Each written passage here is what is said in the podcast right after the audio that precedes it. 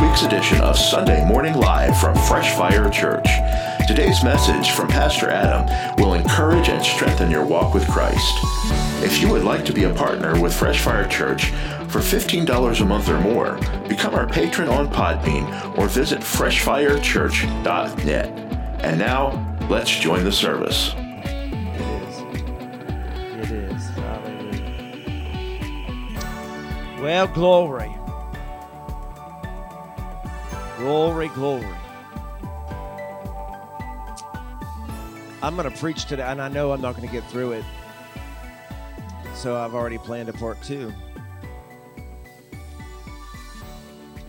But we're going to get through this as much as we. In fact, today will most likely be mostly introduction. Last week I preached on about being a servant, and I almost continued it until I got to looking in this text. and then the Lord changed directions. And so we're going to come out of uh, this chapter in Exodus. How many of you know, just to introduce it before we before we start reading, uh, how many of you know that generally we all have probably been through some wilderness experiences, some dry times. But one of the things the Lord started showing me about our dry times, our wilderness times, those moments where we stand in need, often uh, uh often we put our wilderness experiences in one category and our worship in another. Mm-hmm. You'll, you'll understand it. We'll get there. Uh, uh, uh, in other words, we come to church and we worship and we have our little worship experience. We sing some songs, we lift our hands, we worship, and then we go out into our wilderness. Never really allowing our worship to affect the wilderness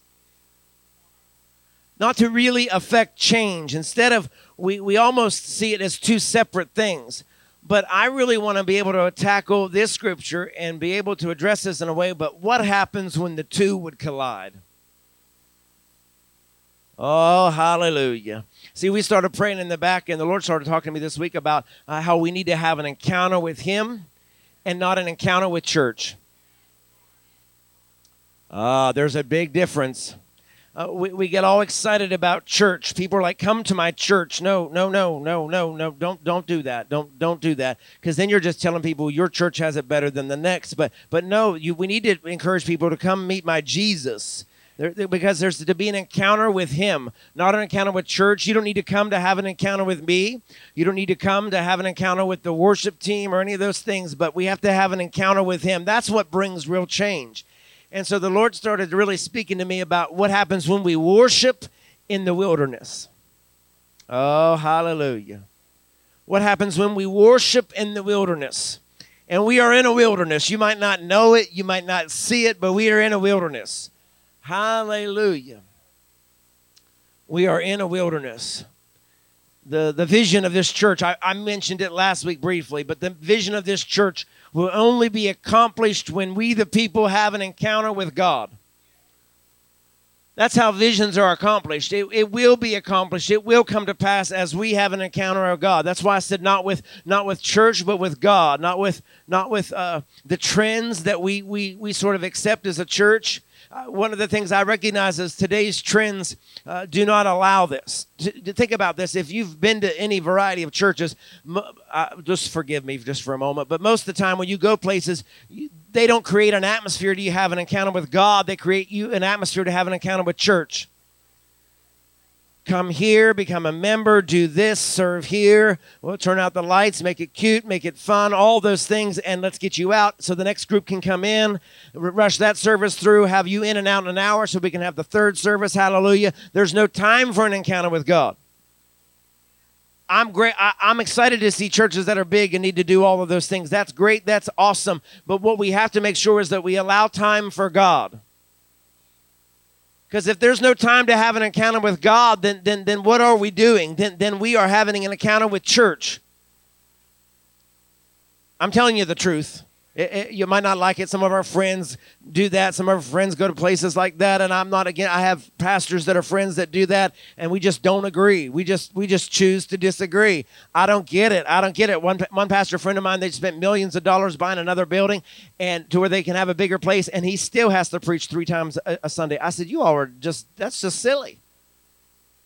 If I was going to buy a bigger building, I would buy a big enough building so I can put them all under one roof at one time, and then everybody can have an encounter with God. Now, now you didn't do anything. You just spent more money to still do the same thing.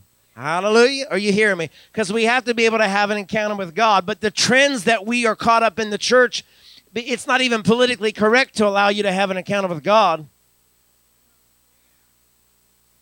It's really not. You can get all, all kinds of trouble. We, we have people walk out of our church once they realize we're really Pentecostal, tongue talking, Holy Ghost filled, those sort of things. We've had people get up and walk. They didn't they didn't catch it when they watched online. That's why you can't watch online and think you're going to get it all and know everything that happens. Sometimes you have to just be in the room.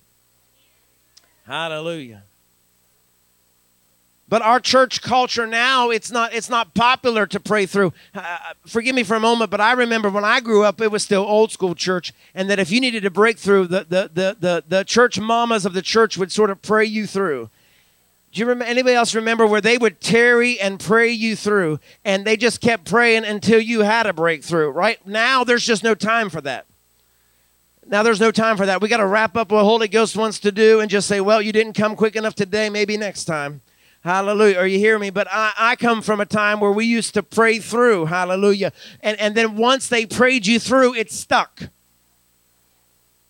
You know what I'm talking about? When, when, when, when, when the mothers of the church would gather around you and pray, it stuck. And if they prayed and you got the baptism of the Holy Spirit, you didn't have to worry about it, it falling off or falling out with God that week. I mean, it's stuck. Now we have to worry about if we get you saved today, that you're, you're, you're going to, you're going to, like, you know, you're going to lose it tomorrow. That's what our church culture has become. Oh, because we don't know how to pray them through because it, it's not acceptable anymore. Hallelujah. To, to, to tarry and allow the Holy Spirit to work. I'm coming today. Hallelujah. Back then, I remember our churches didn't even look so good. I remember the first church we, we were ever in. It was a little church of God in, in West Virginia. I mean, it probably fit on this side of the church and half of it. It was tiny. I think maybe there were six pews on each side and they were short. I don't know how many people it sat, but I know they were old, hard, and uncomfortable, and there was no air. And there was an outhouse. That was in the 80s. I'm, I'm telling you, there was still an outhouse. Uh huh. See, some of you are looking at me like I'm crazy. But but one thing that what you can have in those old churches is that you had church. We didn't have much. We didn't have the comfortable seats we do. We had instruments, but they were all out of tune. Right? And people just tried to play the best they could, but one thing you had was an encounter with God. You, you, you were able to experience his, his, his presence right? But now we have to have the best of everything. We have the most expensive equipment to have presentations. Amen. We've got big TV screens, the whole fronts of our churches, right? We're, we're, we do it too. Most of our our most expensive stuff is the electronics of this church. All the computers. I think now we got 20 some computers that run everything in this ministry. Right? I mean, there's a lot of stuff, right? But we've got the best of everything. But one thing most of our churches lack is the presence of God. We can have smoke and lights and Hammond B3s and expensive Clavinovas and all the best equipment in the world and TV cameras back there and TV lights up there. And isn't it great and isn't it wonderful? Look at us, we're on TV, right? But unless we're having an encounter with God, none of that matters. But what we've done is we've substitute our, our, our, our, things, our programs, our cute lights, and our TV cameras. And now every church can live stream, right? Anybody who has a phone can live stream. And, and it's become more about the church and look at us and our name. And it's not become about an encounter with God. And yet we need to be encouraging people to worship in the wilderness. We have to be able to teach people how to bring the two together, that you don't just come to church to worship, but what would happen if we worshiped in the midst of our wilderness and the two would collide. My God, what would happen? Hallelujah. Today we try to just add a little bit of Jesus. I, I, was I was cooking last night. I do that once in a while. And I kept having to add salt and pepper. It just wasn't there wasn't any flavor. And then I started adding some other stuff. I thought this needs some. Hallelujah. And then the Lord was saying, you know, that's how just how the people are with me. They want to add just a little bit of Jesus just a little here and just a little there, but never a real encounter with God Hallelujah. Are you hearing me? And so that's the that's the become the culture in America is we just want to add Jesus like you do oregano to your pasta. We want a little Jesus there and a little Jesus there and well help me now cuz I'm in trouble instead of having a real encounter cuz a real encounter will require change. See, a real encounter with Jesus will he will demand change the kind of encounter I'm talking about, Brother Don, where, where you have an encounter with in the presence of God and He demands that you repent. Where you can't help but fall on your knees and weep because of His presence. That kind of encounter. You hearing me? The kind of encounter where we don't just get a, a cheap goosebump and thrill because we hit a E minor on the keys and, and that gave you a, a, a goosebump because that's true now all of our now all of our worship music is played in E minor and A minors because it creates uh, I forget the word I'm looking for. It, it, it touches you in a different way than anything else. I'm just telling you the truth. Now, the great songwriters today have found out that we can make you cry just by playing certain notes. We don't even need the presence of God, they say.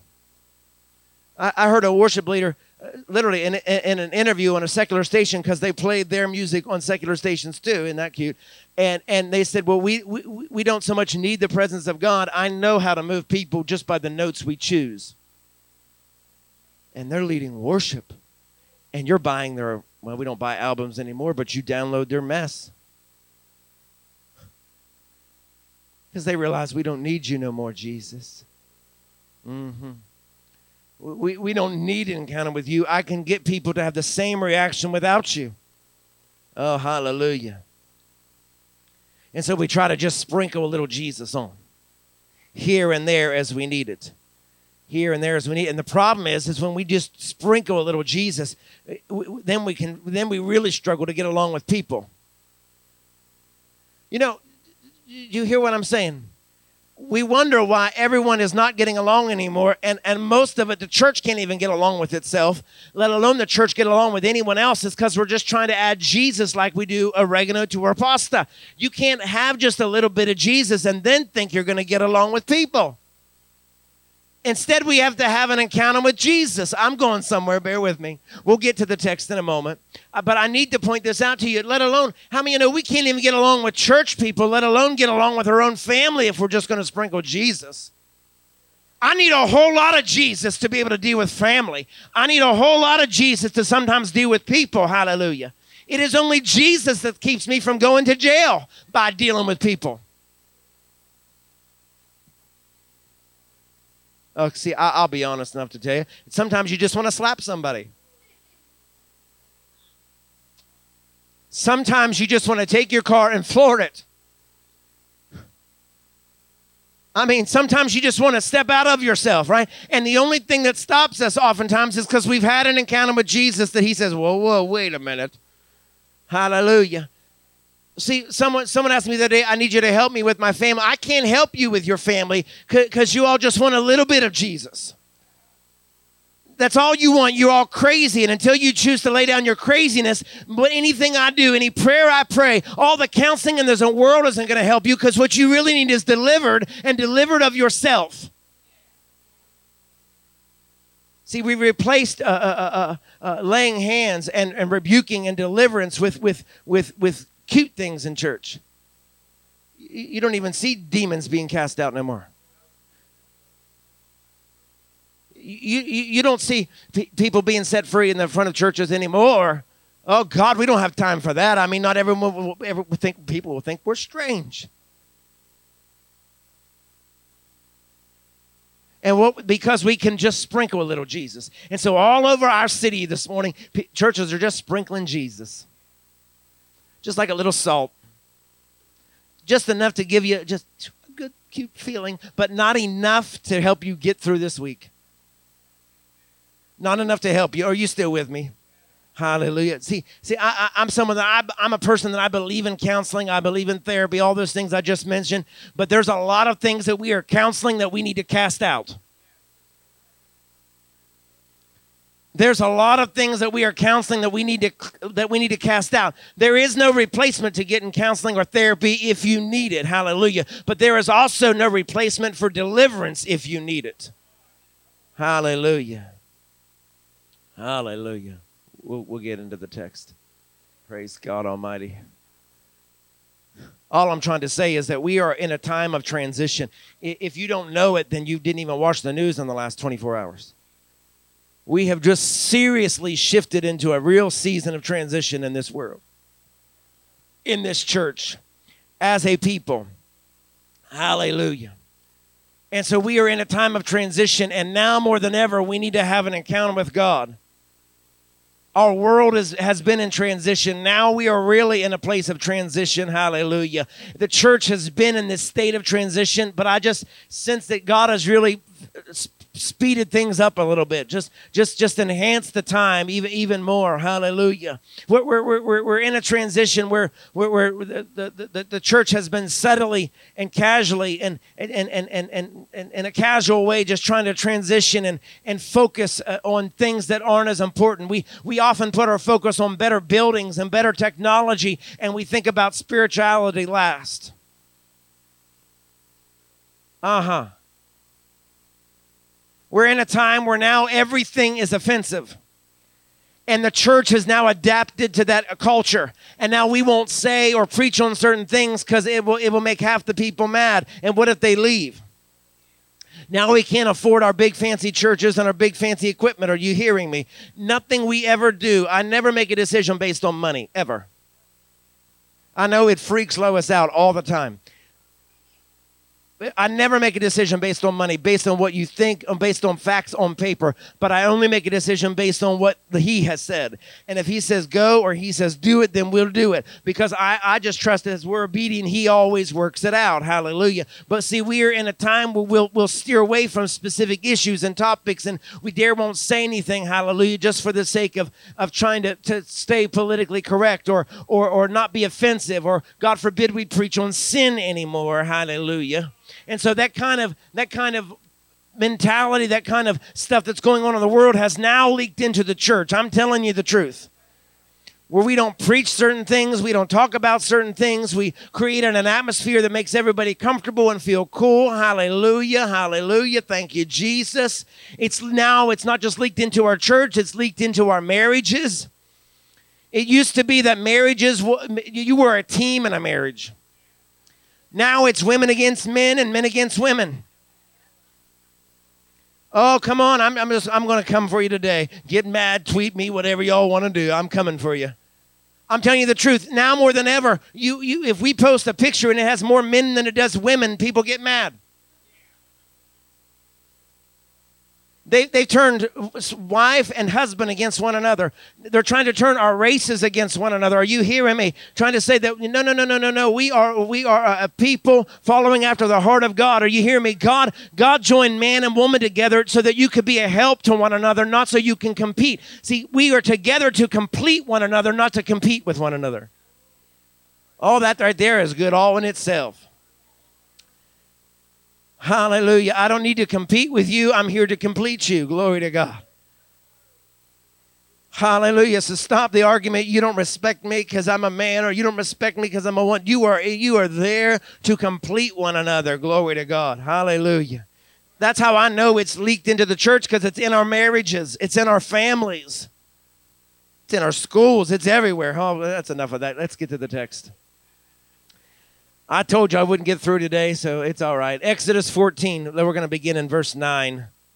We're only going to read about six verses. I think 9 through 14. Oh, hallelujah. Are you still with me? I'm definitely not finishing today.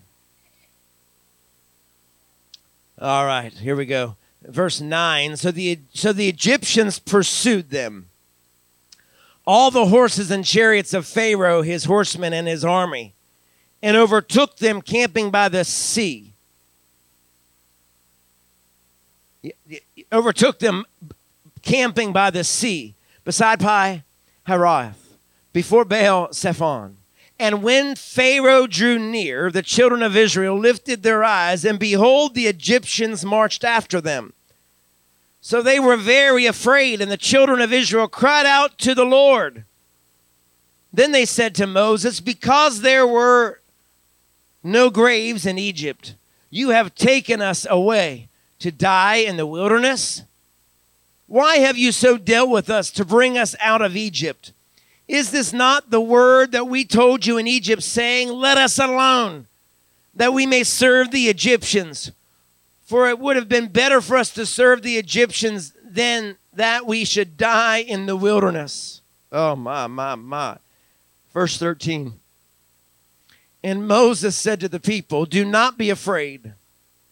Stand still and see the salvation of the Lord, while he will accomplish for you today. For the Egyptians whom you see today, you shall again no more forever. In verse 14, the Lord will fight for you, and you shall hold your peace. Oh my God, that last one right there. Look at verse 14. The Lord will fight for you, and you shall hold your peace. Oh my God, that's a word for somebody. That's all you needed today. Is the Lord is reminding you He will fight for you, and you need to hold your peace. What, what, what's He mean? That, that that's your job. He said He'll fight for you. Your job just to be quiet. Your job is just to shut up. Amen. Sometimes our job is just to say nothing. Sometimes our job is just to do nothing. Thank you, Lord. See What's great about this text, I've preached out of this chapter many times, and the normal approach to this text would be uh, to use to use the verse just before that that says, "The enemies you see today, you shall see no more." See, that's that's an easy text right there for me to preach to get a good reaction from you. It would have you shouting and jumping on your feet and saying, "Come on, preacher! Of the enemies I see today, I'll see no more." Huh? Hallelujah.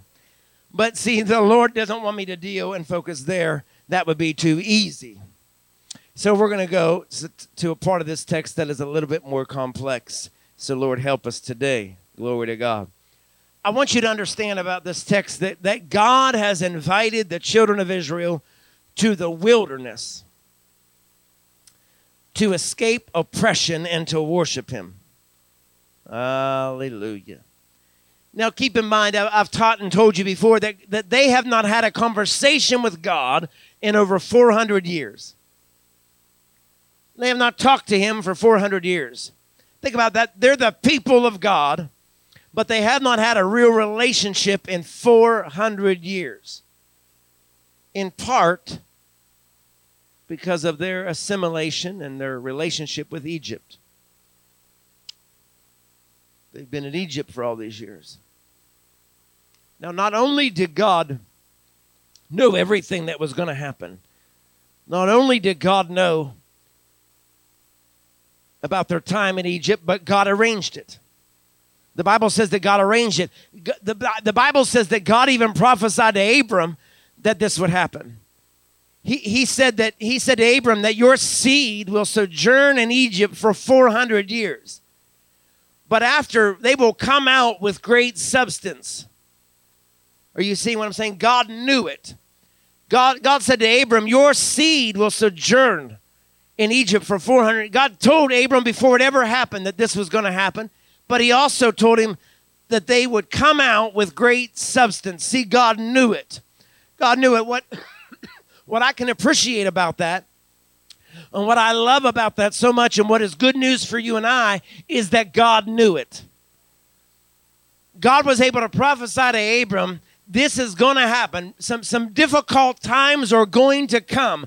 But he says, There will come a day when your people, your seed, will come out uh, uh, uh of, of, being, of being oppressed, and they're going to come out not just by themselves, but they're going to come out with great substance. And so, the reason I'm emphasizing that today is one, because God knew it, but two, it reminds me, and God wants you to be reminded today, that there is an expiration date on trouble. Yes, hallelujah.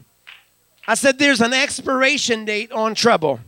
So, whomever is in trouble right now, it means that there's an expiration date on trouble. See, there's an expiration date on everything else that you buy. Amen. You go to the store, there's an expiration date on your food. You you buy a Pepsi at the at the uh, at the gas station, there's an expiration date on that. There's an expiration date on most any perishable item like that. Hallelujah. And so much so there is an expiration date on whatever you are enduring right now. That's why the Bible says, This too shall pass. It, this too will come to an end. Thank you, Lord. So if there's a date that I go in, that means there's also a date that I come out. Amen. Hallelujah. If there's a date I go in, there's also a date I come out. Hallelujah. And so they, they were there. They were in uh, this oppressive place by divine prophecy. Think about this God incubated Abram's seed from a family into a nation. Oh my God. I said, God incubated Abram's seed from a family into a nation. Hallelujah. You've heard me say thousands of times probably trouble is an incubator for greatness. Uh-huh. So anytime you find yourself in trouble, you need to find peace and rest in the fact that what trouble is is an incubator for greatness. God is trying to raise up some greatness that he has placed on the inside of you, and he does that by often immersing you and I in, into trouble. So thank you, Lord, for trouble. I'll say it for you. Thank you, Lord, for trouble. Uh-huh. See, when everything starts going wrong or we start having difficult times, you and I often start breaking down into pieces. But what you need to do is break out into a praise and thank God for trouble because trouble is an incubator for greatness. Come on, somebody. When finances look bleak, trouble is an incubator for greatness. Maybe the problem is is you haven't been praising God where you are enough and allowing God to be God. You're not allowing him to incubate incubate you in the midst of trouble all you're focused on is getting out of it. Oh, come on. When you find yourself uh, struggling financially, I, am just going to come there for a moment. What's the first thing you do is try to find a way out. Oh, ye of little faith. I, I, am I not right? We, do we not try to find a way? We'll apply for another credit card. We'll see if we can't borrow it over here. We'll see if we can't do it over there. Oh, hallelujah. I'm, up, up, up, up. I see today God's speaking to somebody. I mean, convictions falling in this house. We might need to do altar calls right now. Ha ha we're looking for an answer instead of instead of saying trouble is an incubator for greatness instead of realizing there's something great on the inside of you that god is trying to cultivate. And instead of you breaking out into praise saying god i thank you that you're a great god and therefore within me is greatness. I thank you the lord whatever's in me is coming out of me. God i thank you that i'll be able to see the hand of the lord in the land of the living. Instead you are trying to be god play god come up with the solution god never intended you to come up with the solution God just said, Would you follow me? My sheep know my voice. This, this is how I know you need an encounter with God. It's because if you're his sheep, then you don't you clearly don't know his voice. If you're not listening for it, all you know is what results you can make happen to, to resolve a situation, right? But his his word says, My sheep know my voice. That's why you got to know Him. That's why you, every time trouble strikes, instead of losing your mind and having a nervous breakdown, you and I should be able to break out into a praise because I should be able to learn through all the, the, the scriptures that we have to read through. We should know by now that trouble is an incubator for greatness. When trouble comes, it's working for my good. I'm not going to lose my mind. I'm not going to have a nervous breakdown. Hallelujah. I'll move on. I'll move on. You don't like that very much. Hallelujah. That's all right. So, in order for God to incubate the greatness that was in them, He put pressure on them. Now, I want you to understand they were no less than the Egyptians, but they were forced to serve the Egyptians for 400 years. I said they were no less than the Egyptians, but they were forced to serve them for 400 years. And so Moses comes upon the scene to emancipate them from 400 years of being contorted into whatever Egypt wanted.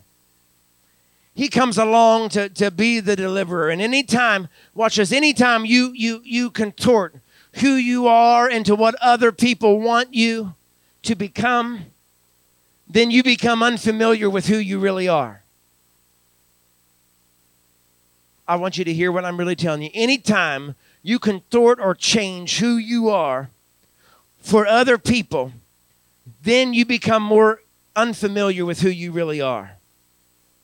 Let me put it another way. If you've ever changed who you are for somebody and then they left or they abandoned or they moved on in life, you're trying to figure out who you are outside of what they needed you to be. Oftentimes, some people will only accept you if you are a certain way if you speak a certain way, if you act a certain way. Come on, somebody. If you are in, in, in, a, in a way without certain flaws, without having certain issues and certain problems, right? And so once some people leave, haven't you ever noticed that? Sometimes we'll change ourselves for the sake of getting to date somebody. Mm-hmm. You'll change what you like to eat. You'll deny yourself your favorite food just because they don't like it because now you're we're suddenly in love, right? And then when that relationship blows up like it was inevitable to in the first place, when you compromise just on the basic level like that, I don't have time to go there. But when you and I compromise on the most basic things like that, it's inevitable that it's going to blow up. Hallelujah. So now they're gone, and now you're trying to figure out who you really are. What do you like? What do you like to do? Right? What, what, what's your hobby? What, what's, your, what's the things that bring you joy in this life? We, we, we don't really know, right? And so, what we end up doing when we change who we are for the sake of other people, we lose, uh, we lose our sense of having a real identity. I want you to understand that the, the, the children of Israel, they've been in oppression so long, they've lost their identity of who they really are. They didn't even have a good sense of their own language anymore. Their food is gone. Their uniqueness is gone. Their religion has been aborted. They've assimilated and, and, and, the, the environment they were in, being, being, being held by the Egyptians for so long, and they did it for the sake of survival. Because sometimes, in order for you and I to survive, survival necessitates that you and I adapt and adopt to certain situations that we don't necessarily prefer because but it's necessary to survive anybody who's ever lived through hell and back knew it might understand a thing or two about that that sometimes you and i will adapt to certain things and situations in this life just for the sake of survival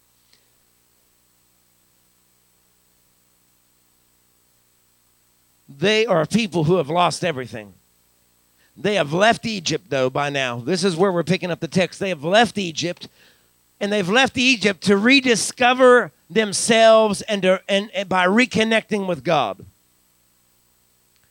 Oh, that's good. They've left Egypt to dis- rediscover themselves and to reconnect with God. In other words, you will never find you without Him. Uh, we live in a time where everyone's trying to find out who they are. And people say they'll make the claim, I'm on a self discovery, and they're trying to do it without God. You will never figure out who you are without Him. You and I are created in His likeness and His image. And in order to understand who you are, then you need to understand who He is. Oh, glory to God. So you'll never find yourself. You'll never find your identity. You'll never get your self esteem back without Him. This is why. This is why they, they got out into the desert and were asking in the Bible, the Bible says that as they got out into the desert, they started asking for the leeks and onions of Egypt because even their taste buds had become like the Egyptians. They were totally confused on who they were and, and what it meant that they were the people of God. This is also why they built images of God that looked like the Egyptian God because their concept of who God w- was was influenced by Egypt. Oh, Lord. It's also why sometimes, even today, we'll, we'll come to church and some people will, will, will talk about God as a higher power because we adopt a language uh, of the people that we're around, the people we're working with. Uh, we'll say things like, oh, he's the man upstairs because it's more acceptable to some people to say something like that than to just say God Almighty than to say the name Jesus. Are you hearing what I'm saying? So we'll adapt the, the way in which we even say things and do things today. I'm telling you the truth. Look at what some people post online. They adapt and they change what they're saying and how they say it so it's not so so harsh. So so we don't elevate the name of Jesus. We'll just say, you know, generalize God or we'll generalize the man upstairs. Amen. You got a boogeyman in the closet or what? That, that's how confused they were, in the same manner that I believe the church today is confused. Not totally sure who God is. Trying to figure out who we are, but we're trying to figure out who we are without figuring out who He is. You ever notice that sometimes we'll adapt our very own language just to fit in with people? Or you know somebody who, who they change the way they talk based on who they're around? That we have such a need to be connected and accepted by people that, that the way we talk and how we talk changes based on who we're with. Uh huh. We, we, have such a need to be accepted that it's forced you and I to shift our personalities into something that, that the world would applaud you for, but the church cannot recognize. Did you ever notice that there are some people, they can't applaud you for being you? They, they applaud you for, for who you've contorted yourself into being, the image that you reflect, but that's not really who you are. People even say things like now, oh, oh that's out of style. That kind of church is out of style. That's what I alluded to earlier. It's not in style to be a cute little country church with no AC and hard pews. No, no, no, no. You got to have some cushy chairs and some fancy instruments. Right? We, we got to have all of those things to be to be acceptable now. Now now that now it's it's true now it's out of style for those sort of things. Now it's out of style to have a good Holy Ghost filled tent revival or it's out of style to have a good Holy Ghost filled revival of any kind. Hallelujah. Oh no no no. We'll, we'll call it something else. We'll call it a weekend of refreshing. Nothing wrong with the refreshing, but but we're not interested in being revived anymore. We just want to add a little Jesus like we do our oregano, right? That, that that's what we're interested in. That's what we're looking for. Hallelujah. Because those sort of things are out of style. Or so I hope you're hearing what I'm trying to say to you today. It's old school. It's not politically correct anymore. So we've contorted our churches to reflect what society will accept. When we look at most of our churches, we've contorted church into what society will accept, where, where people can come and won't feel uneasy and won't be offended. Hallelujah. Oh, glory to God. You don't have to stop and get coffee. We'll give it to you in church. Nothing wrong with that. We do it here. You know, we'll have coffee and donuts here too. You know, I'm just saying we'll contort it and to do everything we can to have atmospheres where, where we, we can make you feel more accepted. We can make you blend in real real nice to where we can be in style. Let's let's build Starbucks inside the church. Hallelujah, hallelujah. Hallelujah. Anybody ever wear anything recently and someone said it's out of style? That's out of style. Uh-huh, Lois. Of course it was Lois. Imagine. I heard somebody say the other day, that's out of style. I heard them say, they said, "What do you mean? Out of, that's out of style. That hasn't been in style since you know the '90s or whatever." And I just thought, like, "Oh Lord, this is this is just awful, right?" I thought, "Go ahead and tell me that. I'm going to tell you something. It is in style if it's in my closet. Hello." I still have double-breasted suits, and I still have things that they say are, are uh, out of style. They're still hanging them. I paid too much money. I'm not giving up that, that double-breasted suit. Hallelujah. I'll wear it someday. Hallelujah. I still have real loud plaid suits. I, I still got them, you know, I, I, because there are some churches you go to, you can wear that now around here, you know. Some of y'all around here, you can't handle that. Yeah, I, I, got I got some like orange looking plaid suit, you know what I mean? But you go to some churches, that's just the way it goes, you know. Uh, it, it, yeah, you're gonna wear what you wear because it's in style if it's in my closet. What, what, what, where, where am I going with this? Where I'm going with this is that some of you go broke trying to stay in style. and, and you're trying to figure out why why there's never enough to go around. The, the, world that we're living in, they'll cause you to keep chasing stuff. I mean, think about it. We have goofballs in Paris and New York that determine what it is we're going to buy. They choose what is in style. No, they don't choose what's in style for me. I choose when I go to my closet. Hallelujah. If you keep trying to chase the newest and the hottest thing like that, no wonder you're broke. Let me. I'm, what I'm trying to say is God can't bless that. All right, God can't bless you chasing the newest and coolest things. Hallelujah, like that. That that kind of stuff will leave you broke. Chasing what's new and what's fresh. Hallelujah. In other words, we're always trying to buy something to fit in. This does tie into the word. Just give me a moment. These are people who have been in bondage for years and years and years. Hallelujah. And, and, and, what they needed, they were trying to discover themselves. But you and I can never discover ourselves without discovering who God is, and we cannot do it without Him. You, you are still trying to keep up with the Joneses, and you are still trying to keep up with what your neighbor does and what your neighbor wears, and you keep up trying to buy all kind of stuff. We, some people buy stuff just to buy stuff. You buy it just to fit in.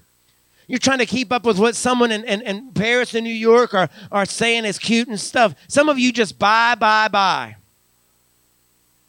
You don't even know all you have. That's how much stuff you buy. You got more stuff than you know what to do with.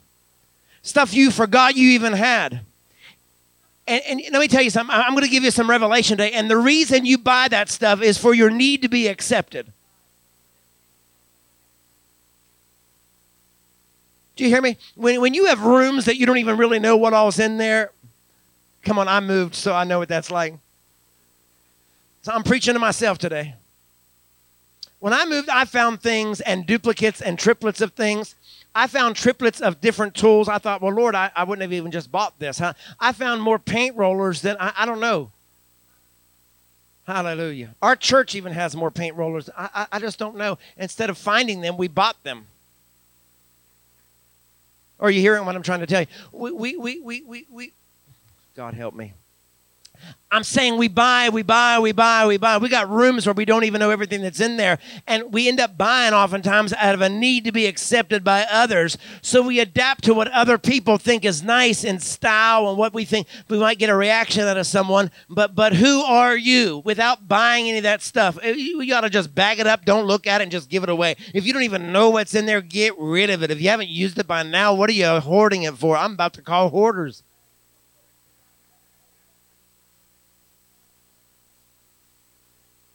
This all has to do with your spirituality. Just hang on.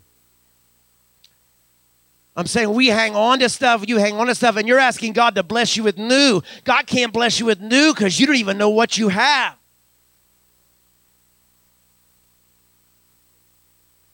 We'll say, God, send me money. God, I need a financial break. And meanwhile, the, the lesson I've already learned about God is it's already, all, the answer is already in your hand. You probably have the answer in your house, you just don't know it.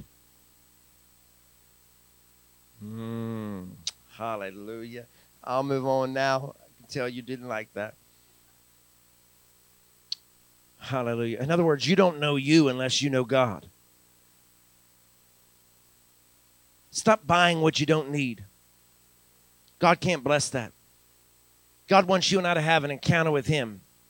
Too much of our energy is spent trying to reconcile with men, trying to fit in with men trying to fit in in the world. Are you hear me? I, I like to dress cool too. I got, you know, all those things. I'm just saying it can't be our focus. Right, having the newest, cutest set of wheels. They keep calling me, wanting me to buy another car. You all crazy out your mind. Hallelujah. I mean, they're, they've lost it. My car, I will run it till I can't run it no more. I, I just can't do it. I can't do it. I, am not spending more on that car than I even make. Hallelujah. I mean, it, I, I don't even make that much in, in six years. Glory to God. Y'all up the prices too much. Hallelujah. So I'm not going to buy the kind of car you think I should drive. If you're buying it, sure. But if you ain't buying it, I'm going to I'm going to keep what I got. Are you hearing what I'm telling you? Because I don't need to drive a certain kind of thing to keep up with who someone else thinks I should be. Hallelujah. Glory to God too much of our energy is trying to reconcile with men, trying to be in with people, trying to be in vogue or whatever it is, trying to, trying to do all those things. Hallelujah. Go over to God. So we end up getting things twisted in, in this life. We get all kind of things twisted in this life. We end up turning ourselves into, into, uh, uh, into what people want, and by the time we do, the style has changed. You ever notice that by the time you turn yourself into what somebody else wants, they'll just up the ante. They'll change it on you again. That's why you can never just change for people. You, you, you will never be good enough for someone, no matter how many different versions of yourself you give them. Hallelujah. That's why if I have an encounter with God, I know if I have an encounter with God, I'll be more than enough for them, whoever. Hallelujah. Unless they're crazy and they're just going to keep asking for a newer and more improved version of myself. Hallelujah. But listen, every time you try to change who you are for people, they'll just up the ante. They'll just keep asking more and more of you. Whew.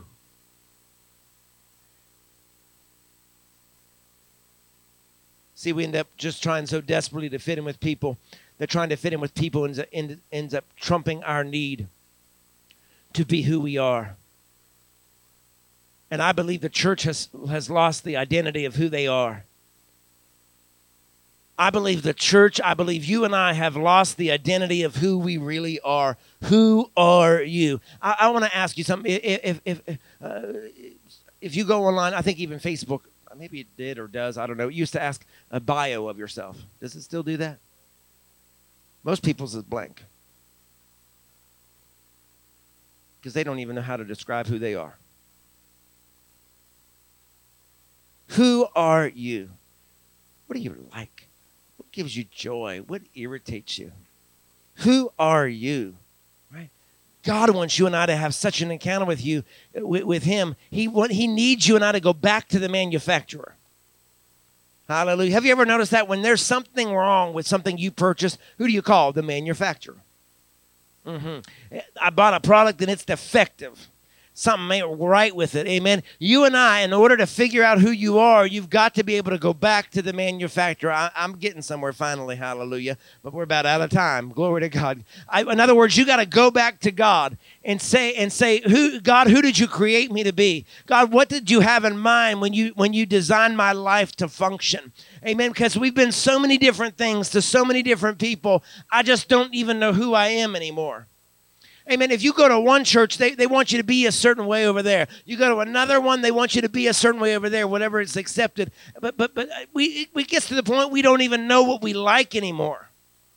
Do you ever notice that our, our spouses will complain about something that's a pet peeve, and we end up changing the, the, the, the makeup of who we really are just so they'll be quiet?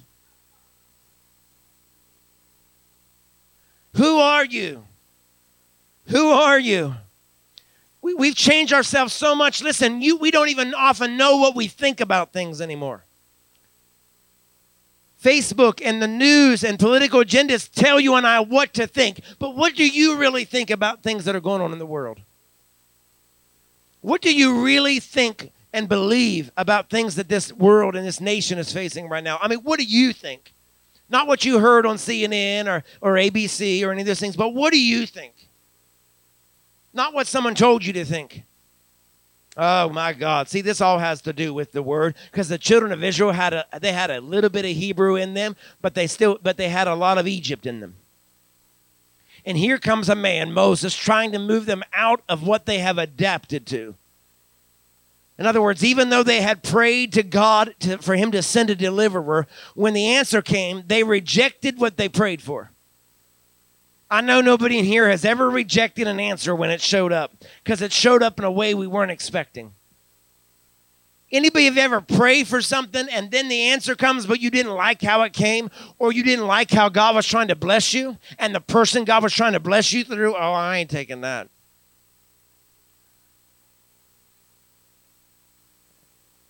My God, my God. These are people who had one foot in Egypt and the other one on the promises of God. And the moment that you run into trouble, we, just like just like the, the them, you and I often revert back to what is familiar, even though it is not effective. Oh, that's good right there. They had one foot in Egypt, one foot on the promises of God. And the moment that it started to get challenging, the moment that they heard the, the hoof prints of, of, the, of the chariots behind them, they were ready to revert back to what was comfortable and not what was effective. Every time things get tough in life, you always want to go back to something that you're familiar with, but it's definitely not effective. And then you wonder why we're, we're, we're kind of living the same day over and over again, Groundhog Day because you're choosing what's familiar over what's effective. Oh, hallelujah. Thank you, Jesus. Thank you, Lord. Are you hearing what's familiar over what's effective? What's familiar over what's effective? Some of you need to hear that this morning. Stop choosing what's familiar over what's effective. What's effective isn't always easy. What's, what's effective will force you to confront who you are. What's effective will challenge what you really believe. What's effective will have you sometimes leave some people behind. What, what's effective won't necessarily look uh, uh, look look fun or it won't look encouraging. It won't look any of those things in the beginning, but it will be good for you in the long run. Hallelujah. Thank you, Jesus. And so they ask Moses, they said, Are there no graves in Egypt? In other words, in other words, we're going to die. But what's find, what I find interesting is, is this is so close to how you and I often are with God. They were saying to Moses, We're going to die. Now we're going to die out here, almost to the Red Sea. We're going to die right here. And they say, Are there no graves in Egypt? Can't we just go back to Egypt and die? See, they, they, they, had an assumption they were going to die, so they said, Can't I just go back to what I'm familiar with to die? Why do I have to go into the promise of God to die? See, they weren't even believing that God was the deliverer that he, that he said that he was when he said, I need you to go. And he invited them into the wilderness to worship him. They, they hadn't yet learned who God was. They said, Are there no graves in Egypt? We'd rather go back to what's familiar than what's effective. These same people who prayed to get out of Egypt are now asking Moses, Are there no graves in Egypt? In other words, let me die a slave in Egypt serving Pharaoh. I, just want to go back. It was, it was easier being a slave I mean, listen to what they're saying. It, they're saying it was easier. At least I knew how to live being a slave under Pharaoh. I don't like this. Now he's breathing down our neck, he's chasing us down. I, are there no graves in Egypt? Are there no graves in Egypt? In other words, how we say today, I didn't know it was going to be this hard. See, see, we often come to God and think everything's going to be just fine and dandy and beds of roses. And people say to me countless times, Pastor, I didn't know it was going to be this hard. If I'd have known it was going to be this hard, I'd have made different decisions. Are there no graves in Egypt? So, so, so what? You want to go back?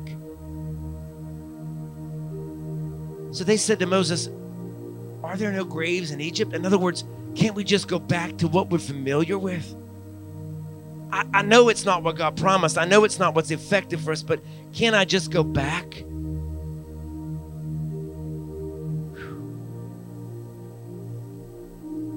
Can I just go back? You want to go back to being a slave? See, I know the Bible says that we're supposed to love our neighbor. And I know Jesus even prayed that we might be one in human, one, with one another. And I, I, I know that having unity with one another is good.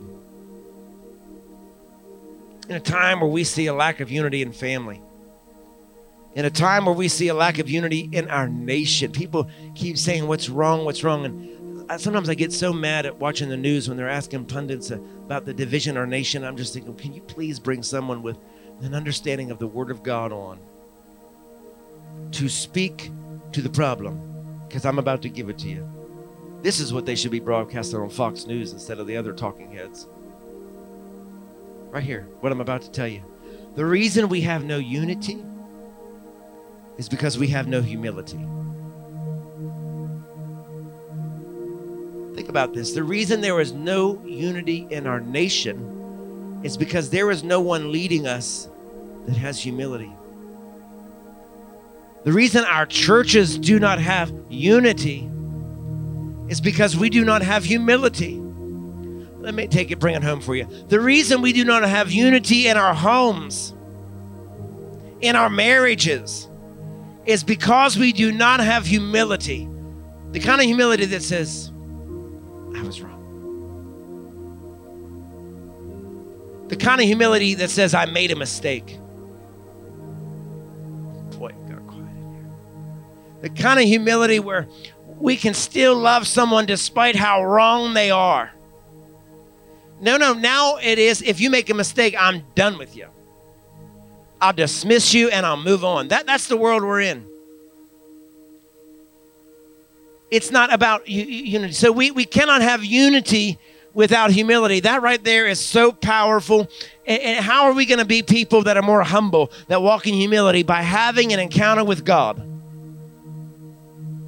A real encounter with God is what helps you and I walk in humility. See, we can pray for unity all day, but until we walk in humility, you will never have unity. There is not one person running for president that's going to bring unity unless they're humble. And so far, I haven't seen none. I'm just going to tell you the way that it is. I don't care what you like. I don't care. I don't, I don't care about none of that. I'm telling you, I'm looking for humility. Humility. That is what we need. That, that, that is what you and I need to be able to heal a nation. That is what you and I need to be able to bring unity in a nation. That is what you and I need. What you need to look at for among your friends is, is humility. What you need to, to, to provide for your spouse is humility. You want unity? You want your spouse to fight with you and not against you? Have humility. Oh my God. I, I know y'all don't like this because that, that means we have to be humble enough to say, I was wrong. I was wrong. I shouldn't have done that. I shouldn't have said that. Oh, I know. You all just try to do that way where you forgive and forget. You don't say, I'm sorry, but you think they understand it. That's ego. That's ego. You thinking you don't need to say you're sorry, they just understand it. Are you hearing me? You need to have enough humility to be able to say, I was wrong. I shouldn't have done that. I was wrong. That never should have happened. I was wrong. That never should have come out of my mouth. Are you hearing what I'm saying? Because that's the kind of the kind of uh, we the, the kind of life that you and I have to cultivate. That's the kind of atmosphere you and I have to cultivate. Even for this church, we have to be a people and a place of humility.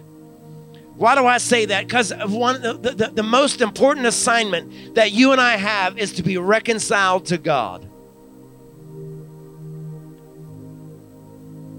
I'm going to lay it on you right now. I, I, I didn't even get halfway where I needed to today.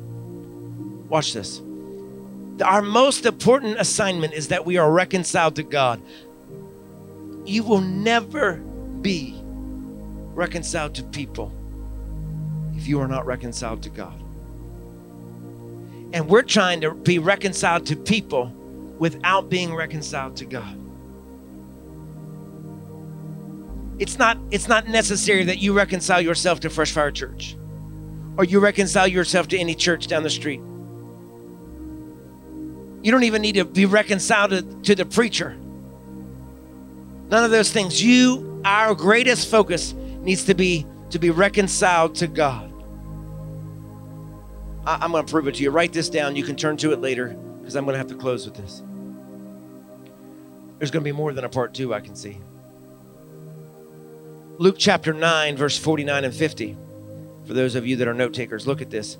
I'll read it to you. Luke 9, 49 and 50. Now John answered and said, Master, we saw someone casting out demons in your name and we forbade him because he does not follow with us. But Jesus said to him, Do not forbid him, for he who is not against us is on our side. I'm choosing that Because, in other words, let me let me break it down for you. In other words, he's saying don't expend your energy. Don't expend your energy trying to reconcile the church down the street. To reconcile the person down the street. Because anytime someone builds their ministry or tries to build their church or going around correcting everybody else, in other words, anytime you are known by what you were against rather than what you were for, what am I saying? You cannot worship God and then try to be the spiritual police over the world. That's what God was saying to the disciples. Do not forbid someone trying to cast out demons just because they're not walking with us. The mistake that we're making in the church is we've, some, we've become so prideful and so full of ourselves that we believe we know it all. And we've tried to become the spiritual police, pointing out and telling everybody what they're, where they're wrong and how they're wrong. Are you hearing me? Instead, if we'd walk in humility and just say, you know what, I, I'm busy, full time job keeping myself in line right now. I don't have time to worry about and no, nobody else. And walk in humility. God says, I could begin with that. Because our number one effective, our number one thing that we're supposed to focus our energy on is to be reconciled to God. Be reconciled to God. Because he said in 2 Corinthians 5, he said, Now all things are of God who are reconciled, who has reconciled us to himself through Jesus Christ and has given us the ministry of reconciliation.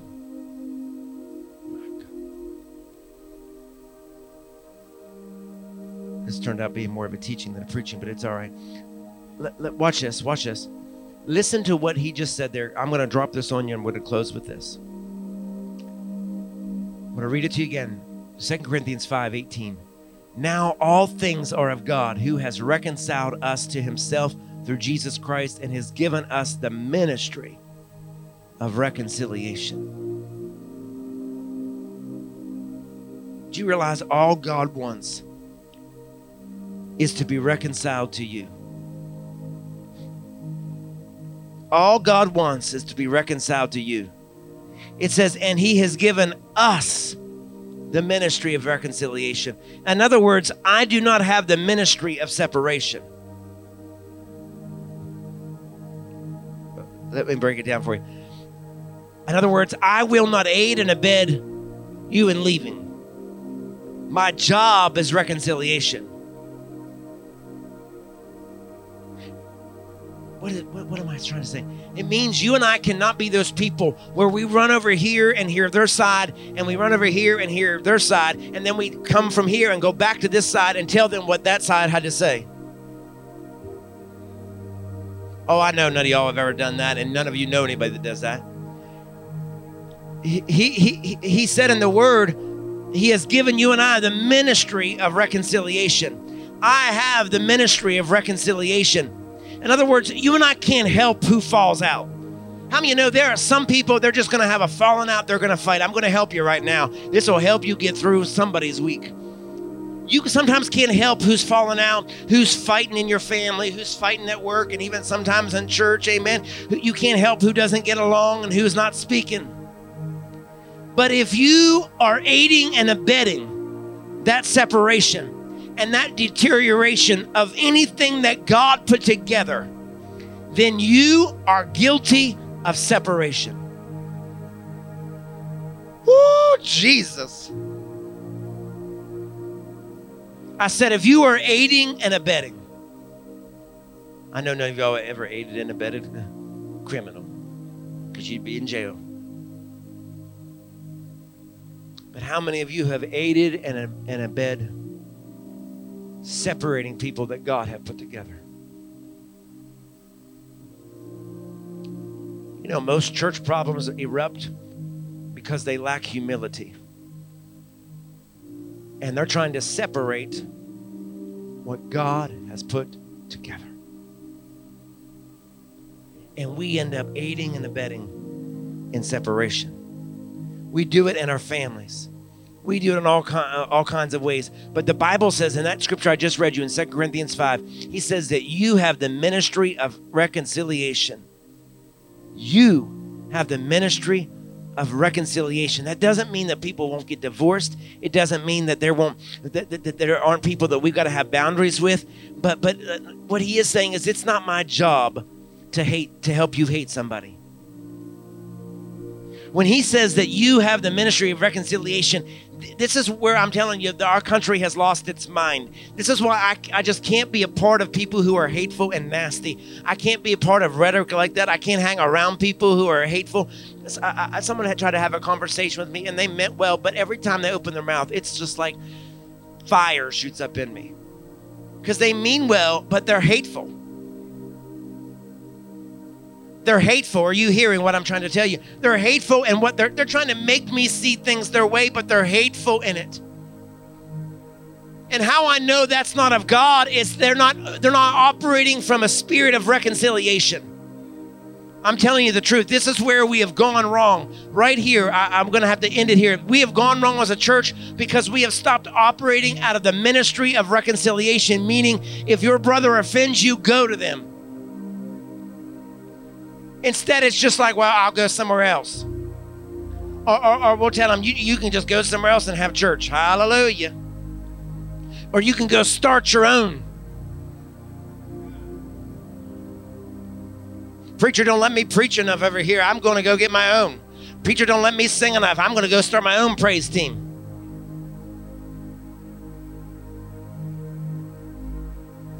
That's what people do out of a spirit of vision. You'll know, you watch this, you'll know whether it's God or not. Was it birthed out of division, out of separation, or was it birthed out of, separ- uh, of reconciliation?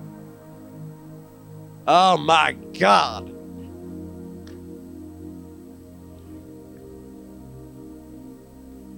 My job isn't to help you hate somebody.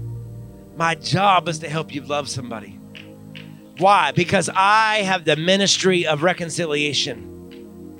Do you know what would happen if this church and everybody in it had the ministry of reconciliation? Not separation, but the ministry of reconciliation. Watch this. What would happen in your families? What would happen in your marriage if you would stop taking sides and function in the ministry of reconciliation? I was in a meeting the other day, and they, two sides, they were trying to get me to choose sides. And instantly the Lord said, Adam, if you choose a side, you instantly lose 50%. Our nation right now is doing everything they can to get you and I to choose sides. And then it's one side against the other. All immediately, you lose 50%. You need to understand that when it comes to your family, when it comes to what's going on in your home, the moment you choose sides, you lost 50%. But God has put you and I on the earth to have a ministry of reconciliation so that we can rule and reign. And the church has lost its influence in this world, in this nation. I believe because we've stopped being and operating with the ministry of reconciliation. We've clenched our fist and hammered it on our pulpits, insisting that we are right. Instead of just saying, I love you. Instead of operating with love and reconciliation. And so we've lost 50% of the nation. We are going to get to worship in the wilderness. We're going to pick it up right there. I want you this week to look for opportunities to operate in the, in the, with the ministry of reconciliation. They may have done you wrong. Love them. They may have hurt you. They may have attacked you. Love them. You say, that's hard to do. Yep. Yeah. Yeah. The ministry he said He's given it to you. It's in you. It's in you. You might not feel it. It's in you. The ministry of reconciliation with the in laws, it's in you. Mm. Hallelujah. It's in you.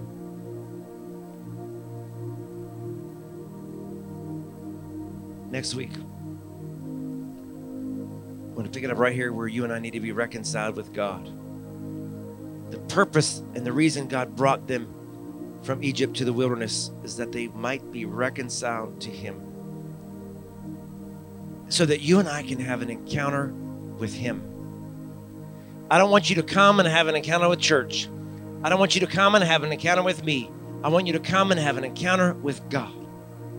A life changing, absolute encounter with God that will change the very makeup of who you are, what you and I are here to do, what we experience, the breakthrough that we receive. Hallelujah. A life changing encounter with God.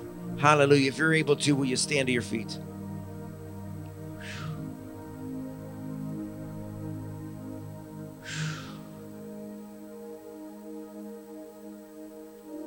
Hallelujah. Hallelujah. Hallelujah. Thank you, Jesus. Hallelujah. April, will you come? April. Uh, Cynthia, will you come? Renita. April asked for prayer earlier. Anybody else, if you need prayer, come. I specifically asked her because she asked for prayer earlier, and I want the Cynthia, our women's minister, to pray over her. She wants prayer for her mama. Hallelujah.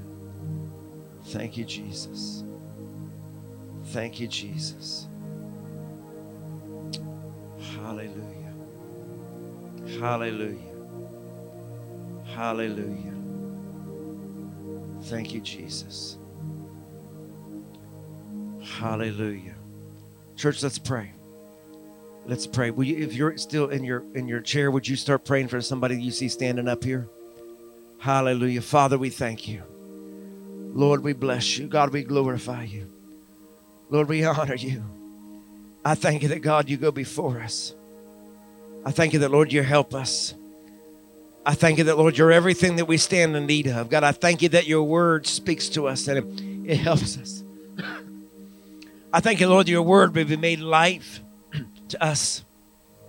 God, I pray for every person that has assembled themselves around the front of this church. Lord, touch, heal, minister, move in the name of Jesus. God, every area of affliction over their life and their body.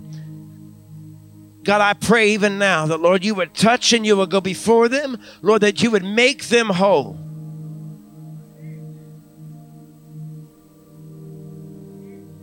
Make them whole. God, every area of lack, God, every area of sickness, God, every area of their life and body that is not functioning and operating, God, I thank you that they be made well in the name of Jesus. Be made well in the name of Jesus. Keep hearing the Lord saying, Do you want to be made whole? Do you want to be made whole? So, Father, we just thank you and we bless you, Lord, for your wholeness. I thank you, Lord, today where there would be nothing missing, nothing lacking, and nothing broken in the name of Jesus Christ. So, Father, touch our, our bodies right now. God, touch these men and women from the tops of their heads to the soles of their feet right now. God, bring healing. Be a miracle working God like only you are in the name of Jesus. I rebuke sickness. We rebuke disease. We, we, we rebuke everything that is not operating in accordance to God, how you created us to operate and function. I rebuke that now. God, we speak healing. I speak wholeness over each person in the name of Jesus. God, over their bodies, over their bodies. Lord, release your anointing even now touch them and heal them even now. I speak to pain, we speak to discomfort, and we rebuke it right now in the name of Jesus and we declare over you by his stripes you be healed. By his stripes you be healed. By his stripes you be healed. By his stripes you be healed. By his stripes you be healed. Father, be an encouragement to the discouraged. Situations and things that aren't looking good and aren't working out, God, encourage them. Breathe, oh breath of God, breathe life to every dead area of their uh, that they're experiencing. Breathe life to it.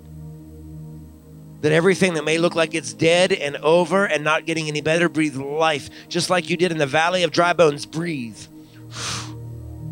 breathe. In the name of Jesus Christ. In the name of Jesus Christ. God, we thank you. Lord, we praise you. God, we honor you. God, we honor you.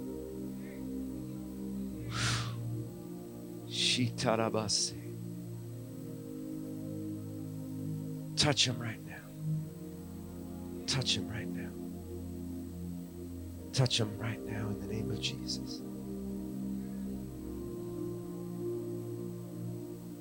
Touch him.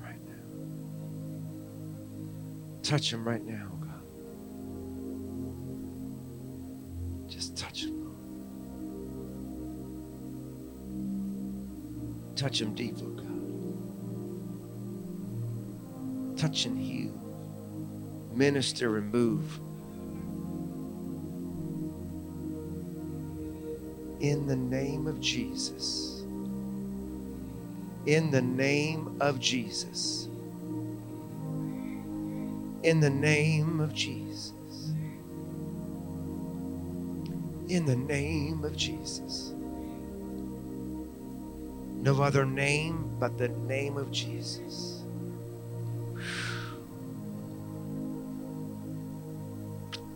Hallelujah. Hallelujah. Hallelujah. In the name of Jesus.